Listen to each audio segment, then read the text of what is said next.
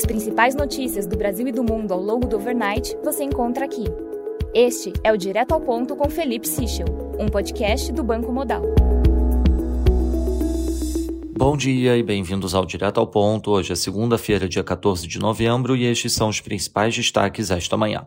Começando pelo Brasil, em relação à PEC, o PP, PL e republicanos sinalizaram que podem impor restrições à PEC de transição. O ministro-chefe da Casa Civil, Ciro Nogueira, afirmou ontem em nota que é favorável à aprovação da PEC desde que a exceção ao teto de gastos fique limitada a garantir o pagamento do Auxílio Brasil em 600 reais mensais e a um aumento no salário mínimo que permita um ganho acima da inflação. A medida também deveria estar restrita ao ano de 2023. Segundo o Metrópolis, o presidente da CCJ da Câmara, Arthur Maia, tem demonstrado incômodo por estar sendo excluído das articulações para a votação da PEC. Em relação ao consignado, a Caixa Econômica volta a liberar a partir das 7 horas de hoje o crédito consignado do Auxílio Brasil. Já em relação à arrecadação, segundo o Estadão, o PT quer segurar o projeto que eleva os limites para enquadramento de MEIs e empresas pelo Simples, o que pode levar a uma perda anual de 66 bi em tributos. Lideranças do partido informaram que são contra o requerimento de urgência da matéria, vista como uma pauta-bomba. Em relação ao presidente Bolsonaro, segundo o blog da Malu Gaspar, a coligação de Lula e Alckmin, que já entrou com seis ações contra a campanha do presidente Bolsonaro e o seu vice Walter Braga Neto, está elaborando mais duas para serem apresentadas nas próximas semanas.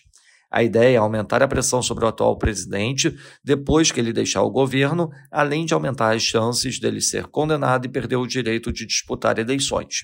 Os novos processos vão acusar o presidente de promover abuso de poder político e econômico por conta do Auxílio Brasil de 600 reais. Passando para o setor internacional, Oller afirmou que o comunicado do FOMC de novembro foi desenhado para permitir uma possível redução no ritmo de altas para 50 pontos base, mas que o mercado foi muito precipitado na reação ao CPI de outubro. Na China, após o plano de 20 pontos para otimizar a política de Covid, o governo anuncia um plano de 16 pontos de apoio ao setor imobiliário. As ações do setor têm desempenho positivo no dia no mercado chinês. Já alguns distritos de Guangzhou devem retomar o transporte público nessa semana. Um artigo no Securities Journal indica que o PIBOC pode injetar fundos via MLF em uma das próximas rodadas de rolagem. Há uma janela de oportunidade já nessa terça-feira.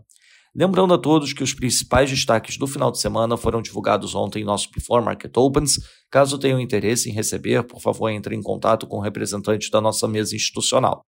Na agenda do dia, destaque às 9 da manhã para a divulgação do IBCBR aqui no Brasil, às 1 e meia da tarde uma aparição da Brainerd do Fed, 9 e meia da noite a divulgação das minutas do RBA na Austrália. E às 11 da noite os dados de vendas no varejo, produção industrial e fixed asset investments na China.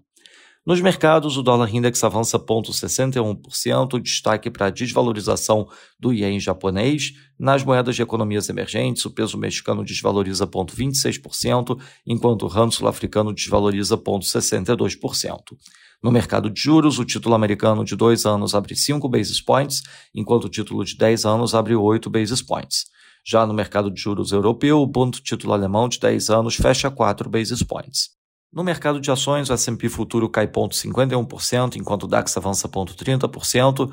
Já no mercado de commodities, o WTI cai 0,84%, enquanto o Brent cai 0,65%.